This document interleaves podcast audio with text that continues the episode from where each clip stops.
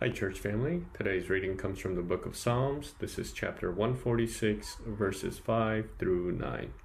And it reads Blessed is he whose help is the God of Jacob, whose hope is in the Lord his God, who made heaven and earth, the sea, and all that is in them, who keeps faith forever, who executes justice for the oppressed, who gives food to the hungry. The Lord sets the prisoners free, the Lord opens the eyes of the blind. The Lord lifts up those who are bowed down. The Lord loves the righteous. The Lord watches over the sojourners. He upholds the widow and the fatherless, but the way of the wicked he brings to ruin. Stay safe. Okay, Revive Church. It's a it feels like a full house, even though I guess it isn't because we're socially distanced. And so um, I'm super grateful to see your faces. It's really great, even if your face is half covered. Okay. Um, we're in a we're in a we're in a difficult series called Biblical Justice. It's difficult both because the subject matter is complex, and it's also difficult because it's convicting. We're learning that we as human beings are regularly failures of justice, and we are individually and especially corporately, we as a people and um, that's, that's a scary thing because God demands justice. And He says those who fail it will incur His vengeance, His wrath, and that's part of the justice. Since He is a truly just God, um, but we are very thankful that through Jesus Christ, um, the Messiah, that He, he takes all justice and fulfills all justice, both by the wrath that we deserve but then also um, the mercy and the grace that goes forward to reach and heal people in and through us and from Jesus that we did not deserve. Now, I'm going to. I, know this is going to feel like I hope you don't go, you know, your eyes glaze over when I'm going to go through this quick little recap. Every week, I'm trying to build something like, like a grand, like a, a, a plant. And the content of justice in the Bible needs to stay kind of in your mind and grow like a, a beautiful thing inside of your mind and in your heart. And so I, I want to try to do this briefly, quick recap until we can get to um, like the next step today, okay? So in the first message, I, was, I said justice is a divine attribute of God's character, and thus it is always eternal. Justice is really just who He is.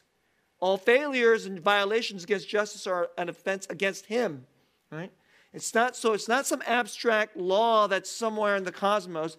It is really part of his very character and nature. I also shared that there's two kind of broad portions inside of justice, true justice according to the Bible. There's retributive justice, that is God's anger against those people who hurt and oppress people unjustly, and then his restorative justice, how he restores all justice into the world and for all eternity. Um, in the second message, I, I, call, I said that all human beings regularly, especially corporately, we fail justice. We are blind. We're not just, we're blind to the ways that we're supposed to do justice, but we're blind to the very right and true understanding of justice. So, of course, if you're blind to the right way of doing justice, we're not going to do it right. And thus, we should all be filled with humility and not go forth out there and thinking we can we're right and everybody else is wrong. Um, I said that then I said that justice is really a subset of love. That justice isn't fundamentally about just right and wrongs, but that it flows out of the command that we should love our God with all our heart, soul, mind, and strength, and our neighbors as ourselves, because that's what God does for all people. God does not look at them primarily through a rule and then go, just let me just apply my rule to everybody. Fundamentally, He loves all people, right down to every individual, including those who are poor and vulnerable in society that we overlook and don't think are worth anything. But instead, He sees that they have infinite worth made in the image of God. Okay. Um, number six, God does not merely look at people as an abstract set of rules. All right, well, actually, I made that point. And seven, this is the point I made last week, um, which is that the Bible repeatedly emphasizes three types of people. Three types of people that God demands that we care for And this is true justice. And those three types of people are widows, the fatherless. Our translation calls it the sojourner. I'm going to call them outsiders. I'm going to call them um, the minority. The widows, the fatherless, and the minority. Those are the three camps of people that we really be, must seriously begin to think about and have eyes for and what it means to live as a, as a just people before God. Okay? So let's continue. Today's message I've entitled True Justice, Not Secular Social Justice. True justice, which is from God. All real justice is first and foremost from God, of God, for God. It'll be eternal. So it doesn't matter if you don't like it. So I, I, know that if you if you are joining us today and you don't you're not a believer in Jesus, you don't believe in the Bible, you might not like this message. Um, you might not like the fundamental presuppositions that we hold to, but um, church Christians, you never have to worry whether every if everybody is opposed to us. I want to say this to you as a church. Always hold to real justice from the Bible, from God. I don't care if everybody else in your company or in your neighborhood or your whole family hates your guts for holding the things that we're going to teach. Because God's justice is ultimately going to win. God's justice is eternal. It's never, ever going to truly fail. It could feel like it's failing in the short term and the temporal, but it's never going to fail.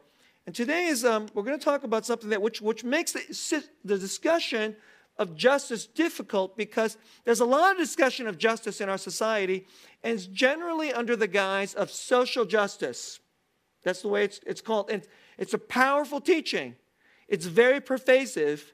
It's in, it's in all the universities, and it's pretty much running through most of your, your, your companies and corporations. And they have certain fundamental presuppositions, and for the most part, they have nothing to do with God.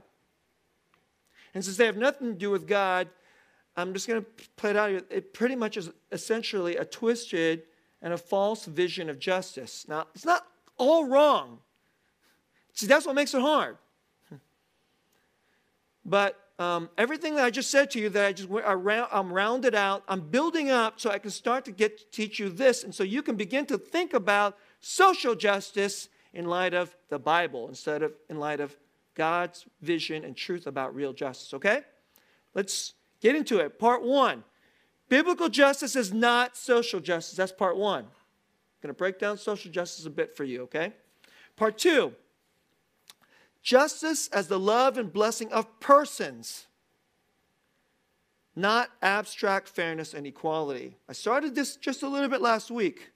Justice is really fundamentally the love and blessing of persons, particularly of certain these weak folks and those vulnerable that the Bible talked about that I mentioned last week.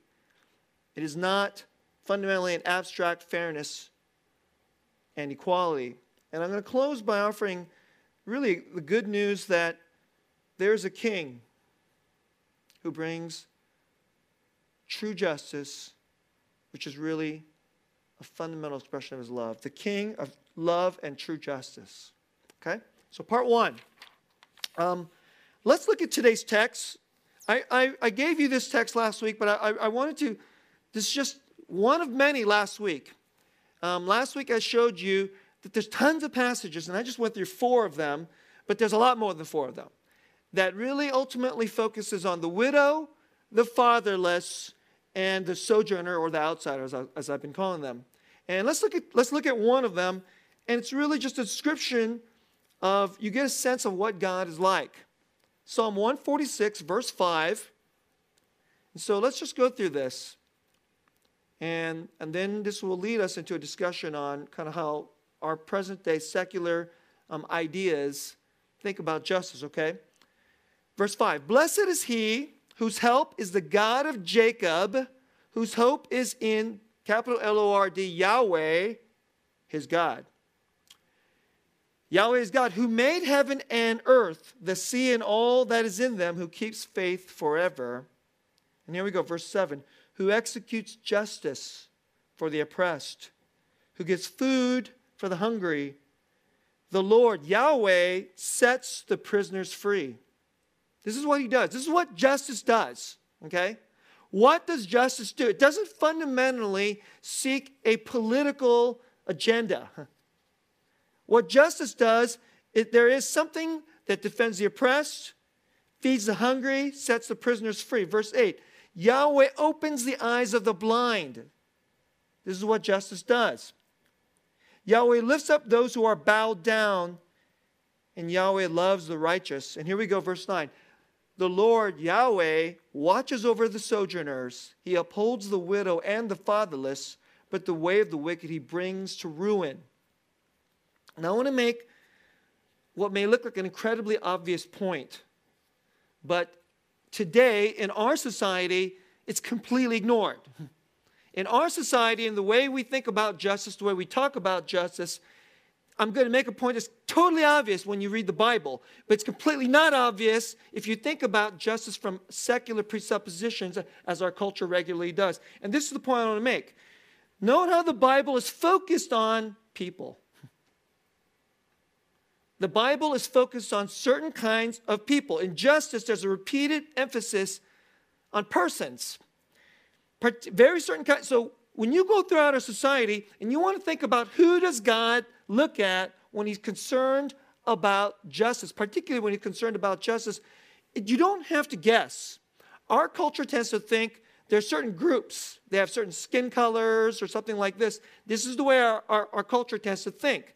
But the Bible tells you exactly what God looks at. He looks at people, and those people are widows, the fatherless, the outsider. Let me, say a few things about them. None of them have any power. They are generally vulnerable and overlooked. See, God sees them. We generally don't. The politicians sure as heck don't see them. A lot of the powerful people in our people sure don't see them. But God sees them. And He does not really look at them as just some kind of like group, like some, some kind of nameless, faceless group the people, the poor, as, our, as, as a lot of our, um, as our language and our education talks about. We are here for the people. The people will rise up. You know, this is, this is the way a lot of, it's not how the Bible talks. When God looks at people, he sees them. So when God sees the widows, he doesn't just see the widows as a group, he sees your neighbor. Her name is Shelley and she's 62 years old, and she lost her husband a year ago, and she's been horribly lonely and depressed ever since. He sees her. He sees people. He sees persons, right down to the depths of who they are. Now, what I want to do is the reason I want to put that point so strongly at you, and you're like, okay, Pastor, everything, I want you to think about everything I, I ran through about what is justice. Now, it's first and foremost about him and who he is, and then thus it is really it's an expression of God's love, and God's love is always for individual persons. Individual persons, you, could, you can call them in a group, but he never sees them as just some mass faceless set. He always sees their deep, deep, profound particularity, and he knows them inside out. So, this is how God looks at this issue and how it's taught. Now, what I want to do next is I want to give you um, a discussion a little bit about how our culture talks about justice, particularly social justice. And what I'm going to do is I'll give you a definition, which I think is a pretty good definition. I mean, you know, we could find somebody else to give a definition. And I want to just help you to see the contrast. Okay? So um, let's put this up there. I, uh, I gave a definition and we'll share it. And I'm going to read it out loud. This is from William Young.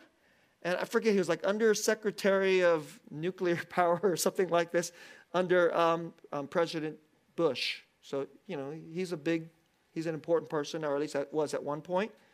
Wrote a really good article on social justice, but it doesn't really matter exactly who wrote this. And, I, and I'll tell you where I got this from. And I want to commend this video to you, all right? It's a 37 minute video by a pastor named Voddie Baucham, V O D D I E B A U C H A M. I'll share that this week, okay?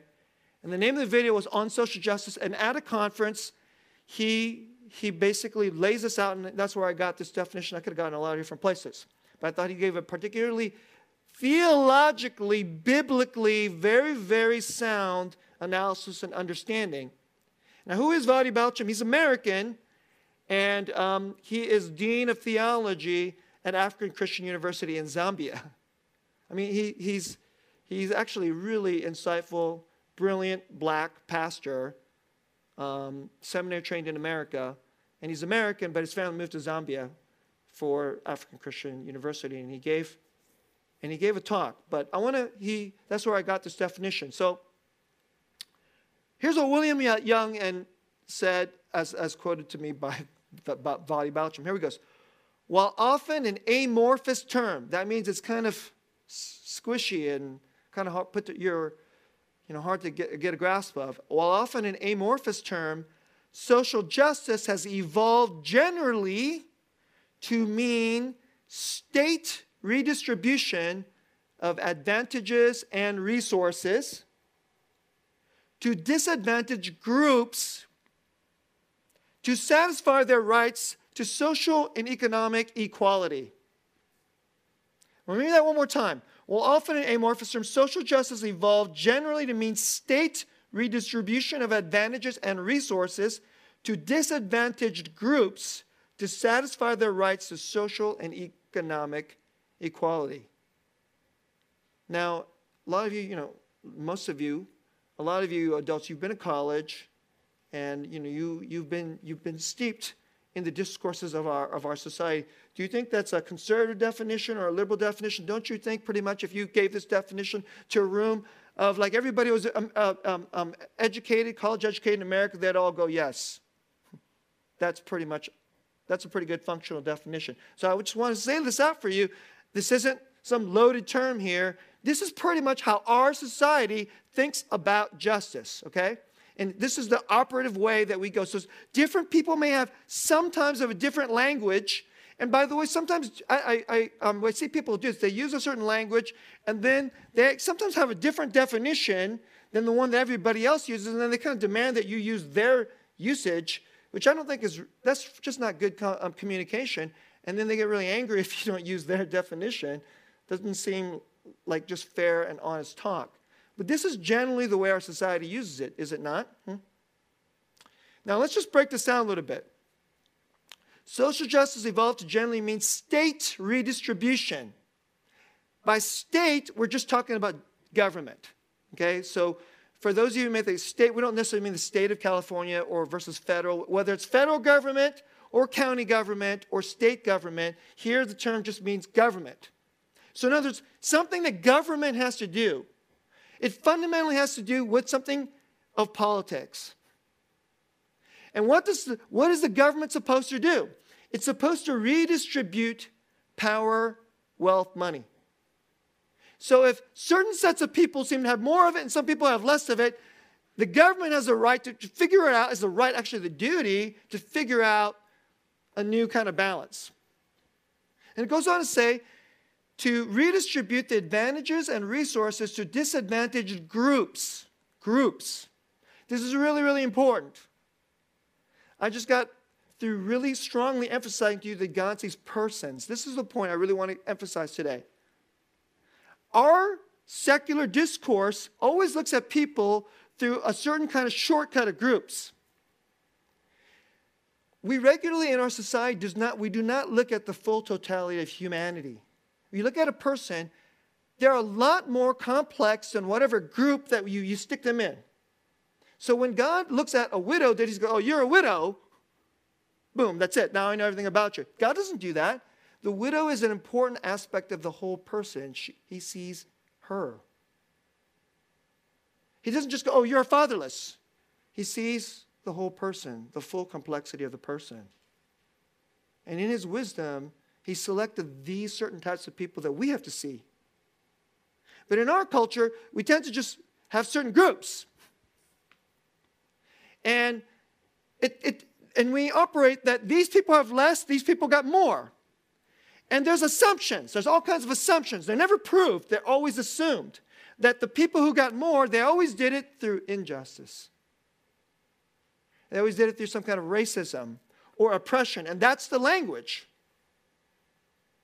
So, just to give you some example, I read a book called Hillbilly Elegy called by an author named J.D. Vance. The guy grew up dirt poor. and the reason the book is called Hillbilly Elegy, it's his memoir. His, um, his roots are people that we call hillbillies that go back to Kentucky, but his, his family had over time had moved to, like, I think, southern Ohio. And he describes his background. It's incredibly chaotic. And there's drug addiction and poverty. When I read this book, I was going, this is a book about poor white people, but it completely, I felt like it described the world that I know by when I, when I go to a Native American reservation, which I just came back from. I was like, this just describes their world. And so, but he's white. and if you met him, he ended up, he had to go through this process, and he ultimately he ended up going to the Marines. He get, graduated from Ohio State University, and then he, and then he hit it big. He went to Yale law school. And if you met him today, you would see a man of privilege. He's white, went to Yale Law School. Well, of course, he's white, went to Yale Law School, but you wouldn't know that he was dirt poor. And he barely made it. And so, when he made it into privilege, did he do it through oppression? Wait a second, but wait, he's white, and so he gets to share in all the power of white people, so there was oppression. And so there's a lot of profound assumptions about groups.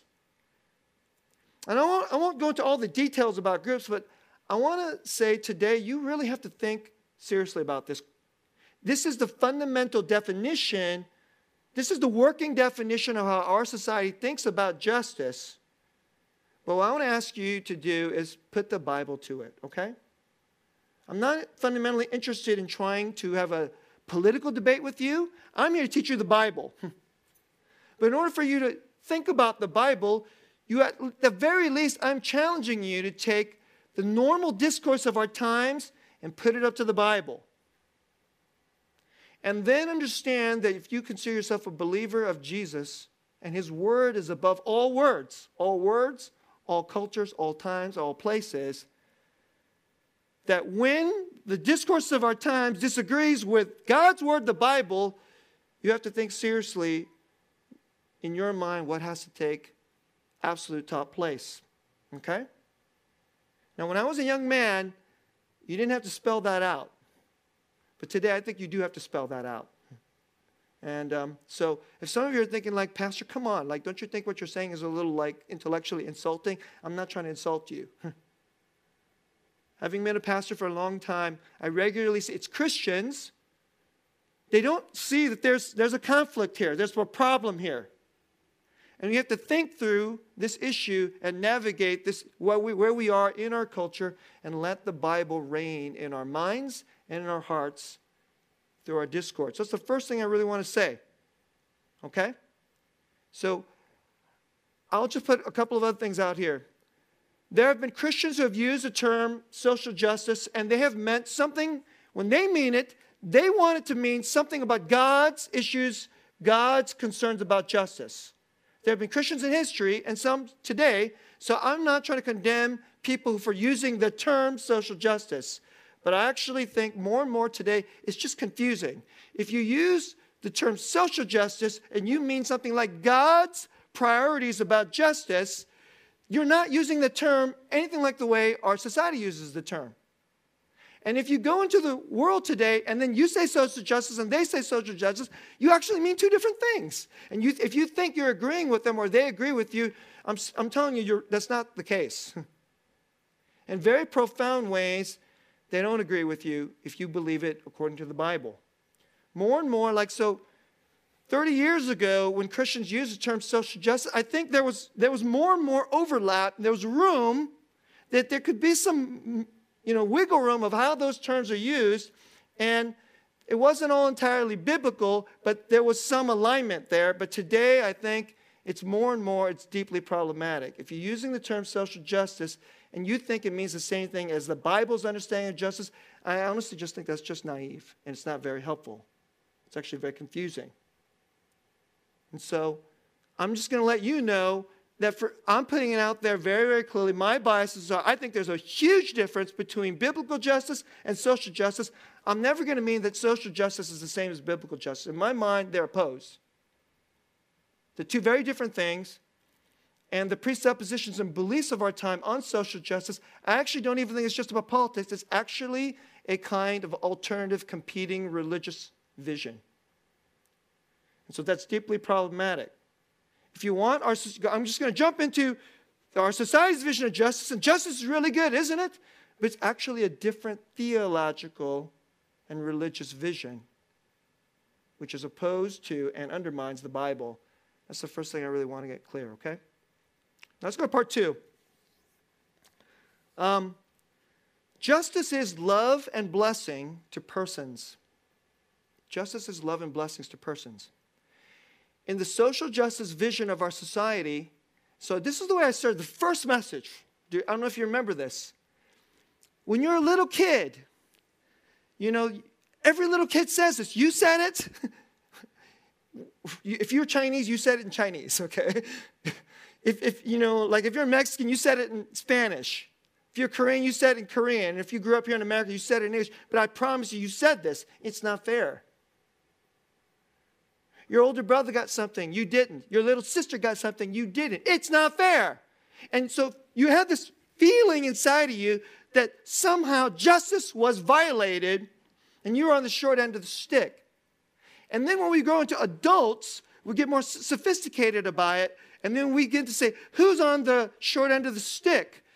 The modern day vision of secular justice is based on an abstract vision of fairness. So today, when people talk about justice, it's actually not about persons. That's the point I want to get back to, see? It's not about persons. It's about an intuition that's purely abstract. It's a feeling. And it's never has persons in mind. And if I want to actually, you can get really blunt about this, I actually think it really just has comparison and covetousness in mind. And we went through a ser- sermon series on the Ten Commandments. The last commandment was, You shall not covet. You shall not covet your neighbor's wife. You should not covet your neighbor's ox. okay, I, I, like to tell people, say, you know, just translate ox to your neighbor's car or something like that, right?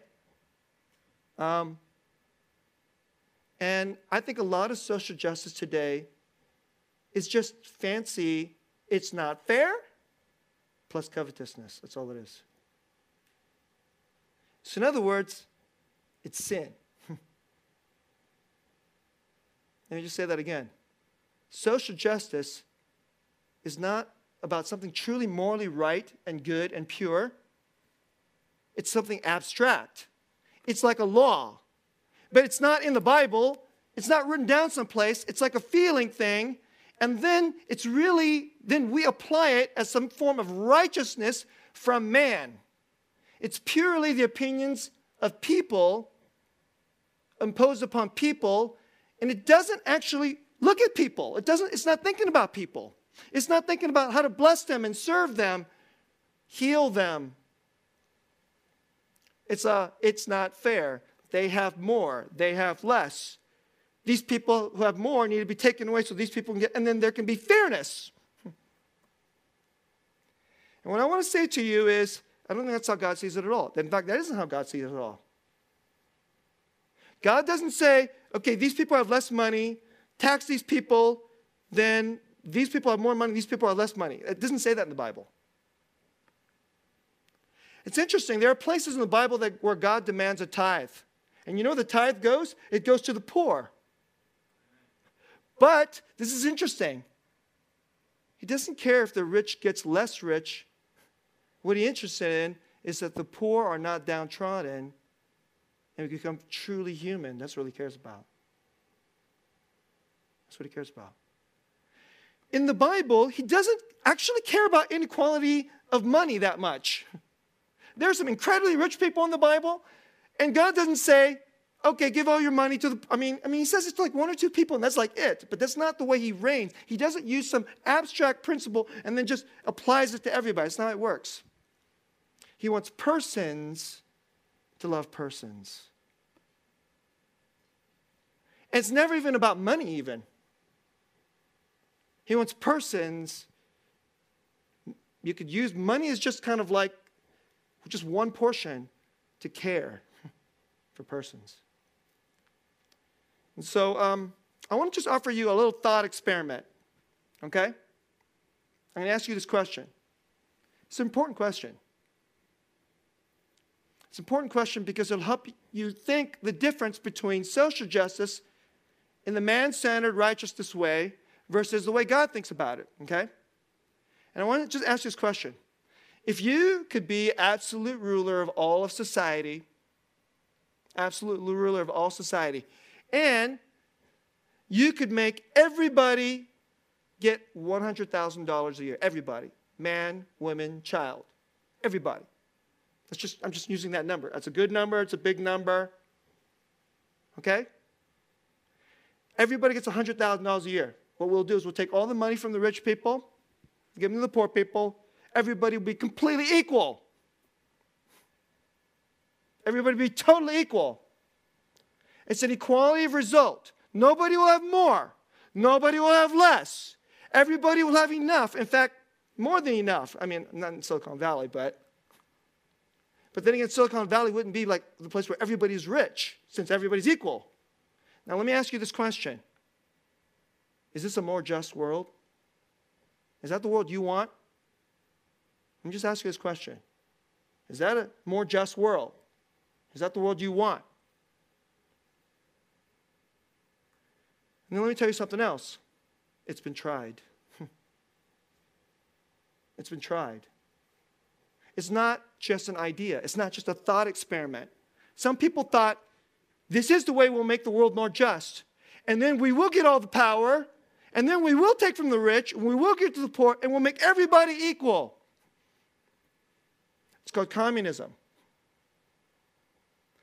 Communism is social justice done to the exact nth degree.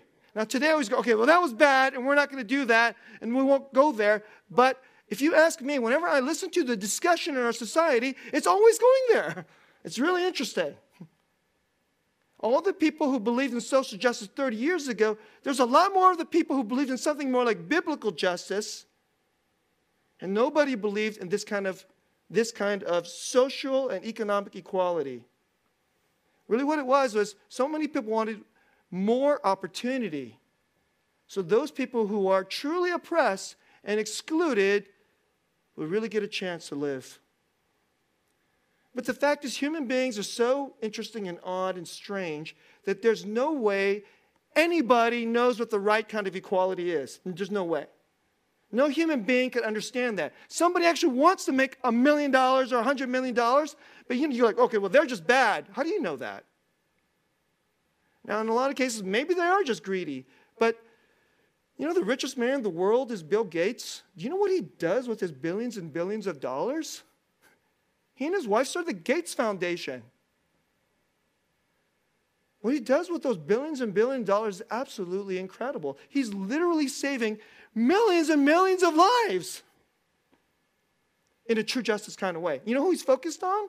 He's often focused on fatherless, widows, and the outsider, the oppressed minorities in desperately poor places all around the world. His wife, I don't know if you know this, she, I don't know she, what she believes about God, but clearly she seems to have a biblical ethic of poverty and justice. And he's the richest man in the world. Now, do you really want to make him take away all his money? I don't want to take away all his money. I think God thinks it's very, very good. This rich man, it's not so much, it's important whether he's rich, it's what he does with it. so I want you to think very seriously about that. God doesn't mind if some people have more, some people have less. You know what he's interested in? What do you do with it? Hmm. Will you love your neighbors? Will you see their humanity? Will you live justly? Will you love according to justice, his justice? See? Persons. And I want to say one more point. Let's go to the close of my message today. I want to say this Christians should never be hung up on fairness. You know why? Because if it was fair, we'd all burn in hell. That's why. If there was only this kind of fairness justice, then there would only be retributive justice. And all of us, because we are guilty of not caring about the widows and the fatherless and the outsider. We generally want to go through our life and make ourselves rich and comfortable. So, you know, if I can make myself rich and comfortable and then it's kind of at the expense of some people in our society, then, I, well, I guess. and we all operate like that. It's so normal, but God doesn't, I don't care how normal it is, God doesn't like it. So, God let it be unfair to Jesus so it could be better than fair. Real justice leads to grace and mercy. It's better than fair. God's not interested in abstract fairness and equality. You know what He wants to give you? He wants to love you. Love is better than fair. It's not a little better than fair, it's way better than fair. If you give some poor person money, well, you just gave them probably about the easiest thing you could hand, hand them. But maybe they need time. Maybe they need a friend. If you love them, it's better than money. That's something that God cares about. And so, real justice cannot be something that only the government does. In fact, the government stinks at it. The gov- about the best the government can do is make sure people aren't completely destitute. It can protect them from like people who want to exploit them. This is why, by the way, prostitution is illegal. I don't care if it's oh, okay, you know, it's consensual. I mean, like, no, sorry. The people who become prostitutes are being exploited. So government goes, oh, you know, let's just make prostitution legal, and you know, she's really pretty, she can make more money by sleeping around. You think that's freedom? That will make God want to burn us down and burn down the government. That's oppression, it's injustice. But what God wants to give is love. It's better than fair, okay? Now let's close. You know, um, I want to say this thing before we give you this verse. In Luke chapter 4, Jesus starts his public ministry, goes to the synagogue. He quotes from the Old Testament. It's a passage about justice. And then he say, he's basically saying, This is me. It's Isaiah chapter 61. And I've already preached it to you, but I want you to hear it again today. I want you to hear it again today. And I want to, before I read this, I want to say this. First, we must not be blind. If we take what the world teaches us as the truth and makes that the truth that shapes how we are and shapes our, our, our morality and our priority and our righteousness, we are truly captive and we are blind. So even if you are richer and well educated, I think a lot of people today, the education was the way that we became blind. Education, education was the way we got brainwashed. And when if you were young, you heard the Bible and you could see. And then we went off to college and we became blind. so there's a lot of Christians today. We self-blinded ourselves on justice. And then we shackled ourselves to this man-centered understanding which very, very sadly is filled with futility. Because if justice is about some kind of pure abstract version of fairness, it's never going to work. It's never, ever going to work. you think rich people are going to want to give up their money to help poor people just because it's fair? Because they're just going to be like, okay, I know what's righteous. I'm a social justice person. I'm a social justice warrior. I'm willing to do this maybe one out of a thousand such people will actually be willing to do it from the heart, will never ever this will never ever get to justice. The best thing we could, the government could force people, who could take their money, maybe. But all of it will be done by guilt. And then it'll be done by shame. And then it'll be forced upon you through coercion. Does this feel familiar? But it won't be by love. it won't be by love. It won't be by real justice. And it won't be from God. And if we're in this, we're so blind and shackled. We're in prison. We're in prison to something, into a world which is just a big, giant prison. But we're not moving towards something truly heavenly. Because without God, we will never, ever make it. And the widows and the fatherless and the outsider will be oppressed and exploited. But how can we get there? So let's read it Isaiah 61. This is Jesus' description of himself from Isaiah. This was the prophecy looking to him. And then he said, This has been fulfilled. And this is how he puts it The Spirit of the Lord God is upon me because the Lord Yahweh has anointed me to bring good news to the poor. He has sent me to bind up the brokenhearted, to proclaim liberty to the captives, and the opening of the prison to those who are bound, to proclaim the year of Yahweh's favor. And there's the scary part, and the day of vengeance of our God. To comfort all who mourn to grant to those who mourn in Zion, Zion is the city of God, to give them a beautiful headdress instead of ashes. Oh, let me just get from here.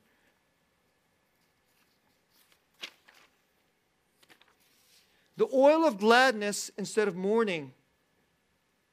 The garment of praise instead of a faint spirit that they may be called oaks of righteousness, the planting of Yahweh, that he may be glorified. Let me just stop for a moment. Will today's secular justice make us oaks of righteousness? Will it, will it give us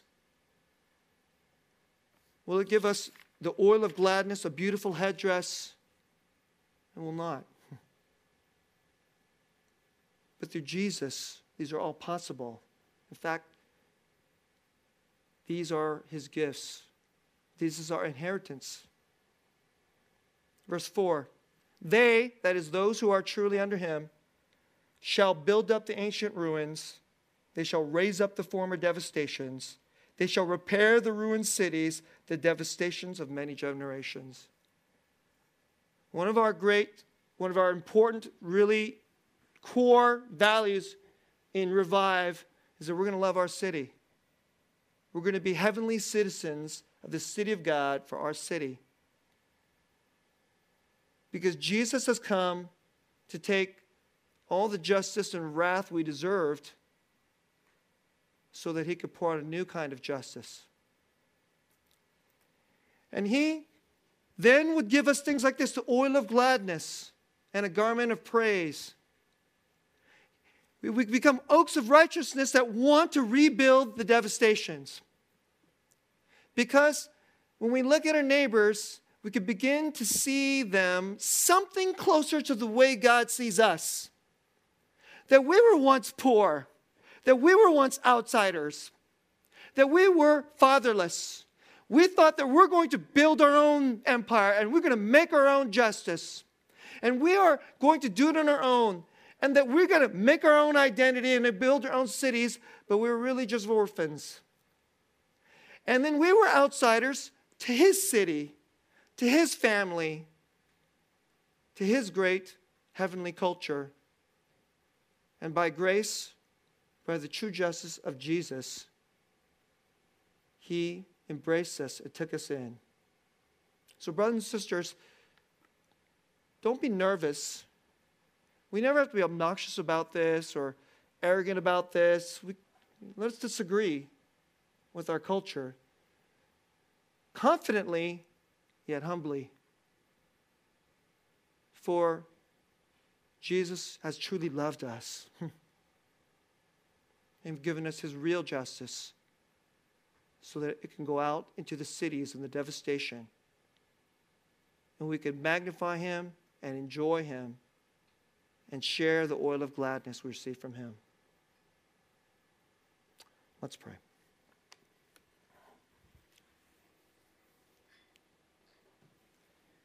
To a desperately poor people, blinded and shackled by our own righteousness. We love our laws more than we love you.